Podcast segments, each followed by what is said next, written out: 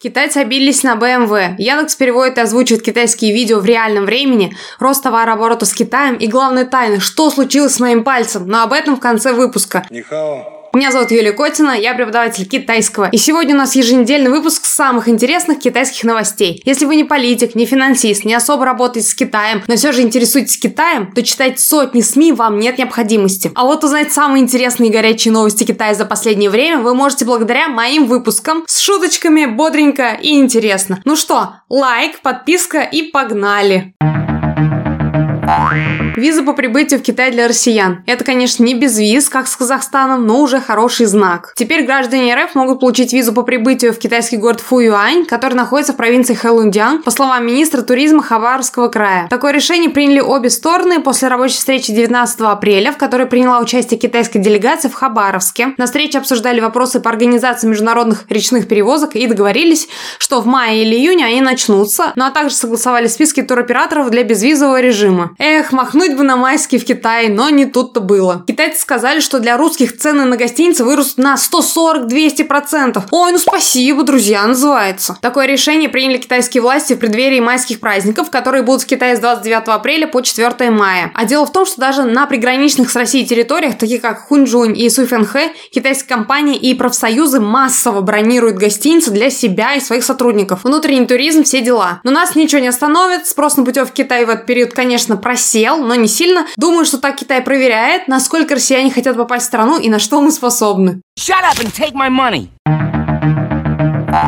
Яндекс представил функцию перевода видео с китайского языка. И если бы вы были подписаны на мой телеграм «Китайский язык Chinese Cotton Channel», то были бы уже в курсе этой новости и уже искали китайские видео на YouTube через Яндекс браузер. А теперь немного подробнее. Яндекс выпустил нейросеть, которая озвучивает видео на китайском языке. Ранее они уже работали с синхронной озвучкой английского, испанского, французского, итальянского и немецкого. Как говорится на сайте, сначала система распознает речь и преобразует ее в текст. Затем происходит перевод. Нейросеть сглаживает нюансы перевода, старается понять контекст, чтобы затем озвучить текст и совместить его с видео рядом. Это просто вау! Будущее наступило. Однако в понимании китайского языка нейросеть помогает и то, что в 99% китайских видео есть китайский китайские субтитры, так как в Китае просто принято писать их, чтобы не было недопонимания. Жаль, что китайские видео на YouTube все же меньше, чем на том же Weibo или Билибили. Или, похоже, Яндекс начинает сотрудничать с Билибили, и все, кто не хочет учить китайский, получат доступ к огромной базе китайских видео. А теперь немного развею опасения, так как читала провокационные заголовки по отношению к лингвистам и переводчикам, типа «больше не будут нужны», что учить языки больше не надо, что пора делами реальными заняться и тому подобное. Ну, как обычно, злые люди, что с ними поделать. Так вот,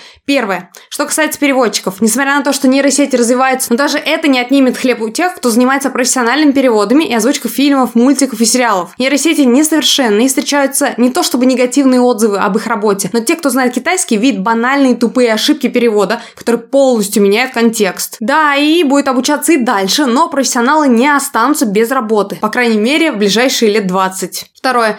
Да, сейчас языковой барьер немного размывается, если нужно что-то спросить у китайца, например, дорогу, то, конечно, какой-нибудь Google переводчик, DeepL и тот же Яндекс поможет. Ну, посмотрит несколько сотен тысяч человек какой-то уникальный, интересный китайский видос, но от этого они не побегут учить китайский язык, им просто, скорее всего, он и не особо нужен. Возможно, кого-то это заинтересует, но это, опять же, только плюс, так учить китайский они будут уже осознанно. Меня, как преподавателя и переводчика, такие нововведения не только не пугают, но и радуют. Ведь это совершенно не отменяет то, что для нормального общения нужен язык. Никто не будет с вами сидеть в ресторане и общаться по Google переводчику. На деловых встречах люди нанимают или синхронистов, или лично общаются на китайском или том же английском. Китайский язык это не просто лексика или грамматика, это понимание культурного кода китайцев, знание менталитета, повадок, предрассудков и традиций. Ну, а учитывая то, что Китай уже давно встал на путь укрепления своего языка на мировой арене, то, как сказал господин Масло в своем телеграм-канале, китайский язык является самым быстро растущим языком по популярности в России. Если в прошлые годы он прибавлял 10-15% ежегодно по количеству изучающих, то в этом году он прибавил 15-20%. Это видно по расширенному приему многих вузов. Сегодня 220-230 вузов России преподают китайский язык на регулярной основе. Также китайский язык преподают в школах. Мало того, что он входит в ЕГЭ, многие школы преподают китайский язык в качестве второго или третьего иностранного языка. Китайский очень скоро, если не уже, станет обязательным для знания всех уважающих себя и образованных людей. Бизнес-общение, научные работы, технические разработки – все это имеется в огромных количествах именно на китайском языке. Поэтому, если меня смотрят преподаватели, лингвисты и переводчики, спокойно, вас не заменят еще очень долго, а подобные нейросети лишь усилят интерес к китайскому языку и культуре Китая. Ну и пользуясь случаем, я напомню, что у меня есть образовательный проект Котина Education, ссылку на него вы найдете в описании. Там грамотные преподаватели научат вас китайскому языку для работы и бизнеса, для сдачи экзаменов, HSK или просто для души. И все это под моим присмотром. Переходите по ссылке в описании, пишите мне в личку, и преподаватель проведет для вас бесплатный пробный урок, на котором вас протестируют. Вы определитесь с целями изучения и дадут несколько полезных лайфхаков для изучения китайского языка. А теперь информация для тех, кто ищет преподавателя для корпоративного обучения. Корпоративным обучением онлайн занимаюсь лично я. Групповые занятия от 5 человек строго по вашей теме, бизнес-общение, логистика, веб,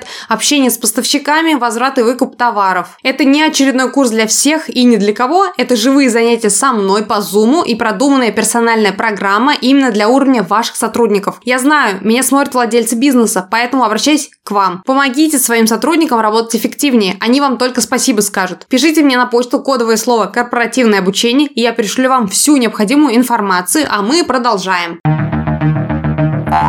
Товарооборот с Китаем опять вырос. Как сообщает Главное таможенное управление Китая за первый квартал 2023 года, товарооборот между странами вырос почти на 39% и составил почти 54 миллиарда долларов. Например, вырос импорт китайских товаров на 59%, а экспорт на 43%. Уверенно движемся к 200 миллиардам долларов. Однако, по сообщениям таможни Маньчжурии, почти 70% импорта из РФ составили именно уголь, минеральные удобрения, дерево, хлебные грузы и железная руда. Оптимальным способом доставки остается ЖД-перевозки.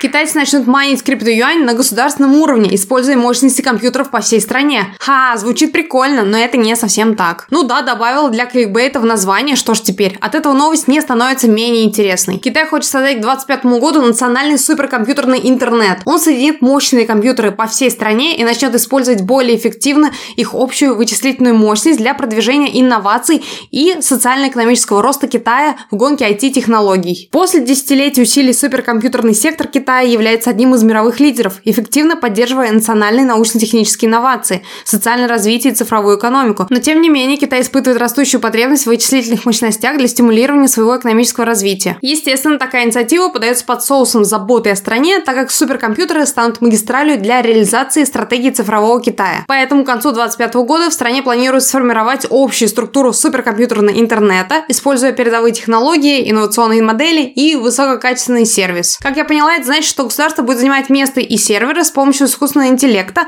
у больших компаний для распределения ресурсов между собой, что значительно сократит издержки и перенаправит неиспользуемые мощности в нужное русло. В майнинг. Шучу. Ну и куда мы без новостей про нейросети? Китайское коммуникативное рекламное агентство Blue Focus заявил, что заменит своих штатных дизайнеров и копирайтеров на нейросети и чат-боты типа ChatGPT. На фоне такого заявления их акции ненадолго даже увеличились на 19%. Чтобы охватить новую волну контента, созданную искусственным интеллектом, с текущего дня мы решили прекратить расходы на сторонних копирайтеров и дизайнеров, указанных в служебной записке. Согласно документу, компания уже обратилась к Alibaba и Байду с просьбой предоставить лицензии на их технологии искусственного интеллекта. Нет, напоминает кейс сервиса Максим в России. Не думаю, что ИИ заменит прям всех. Все же кто-то должен вводить промпты в нейросети и делать факт-чекинг после генерации текста чатом GPT. Пиар?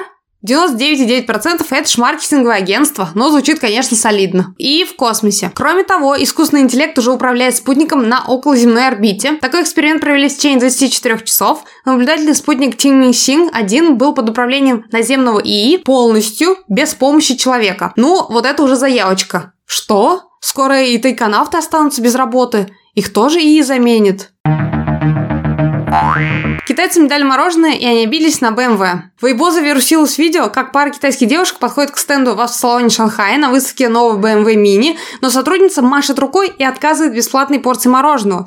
Буквально через секунду подходит европеец, и ему без вопросов дают порцию мороженки. У, как взбунтовалась китайская общественность. BMW расисты кидались они хэштегами в соцсетях. Дискриминация! Weibo тема BMW Mini набрала более 93 миллиона просмотров и стала второй по популярности. Конечно, представители BMW сразу скинули все на плохое управление и дисциплину персонала, а также извинились перед китайцами. Якобы 300 припасенных мороженых действительно закончилось, а это мужик просто персонал, и для него это мороженое нашлось. И все это происходило на фоне того, что BMW пытаются задобрить китайцев привлечь инвестиции. Это провал. BMW, обратитесь лучше в рекламное агентство Blue автофокус. У них там и всем заправляет и точно не допустит такой оплошности.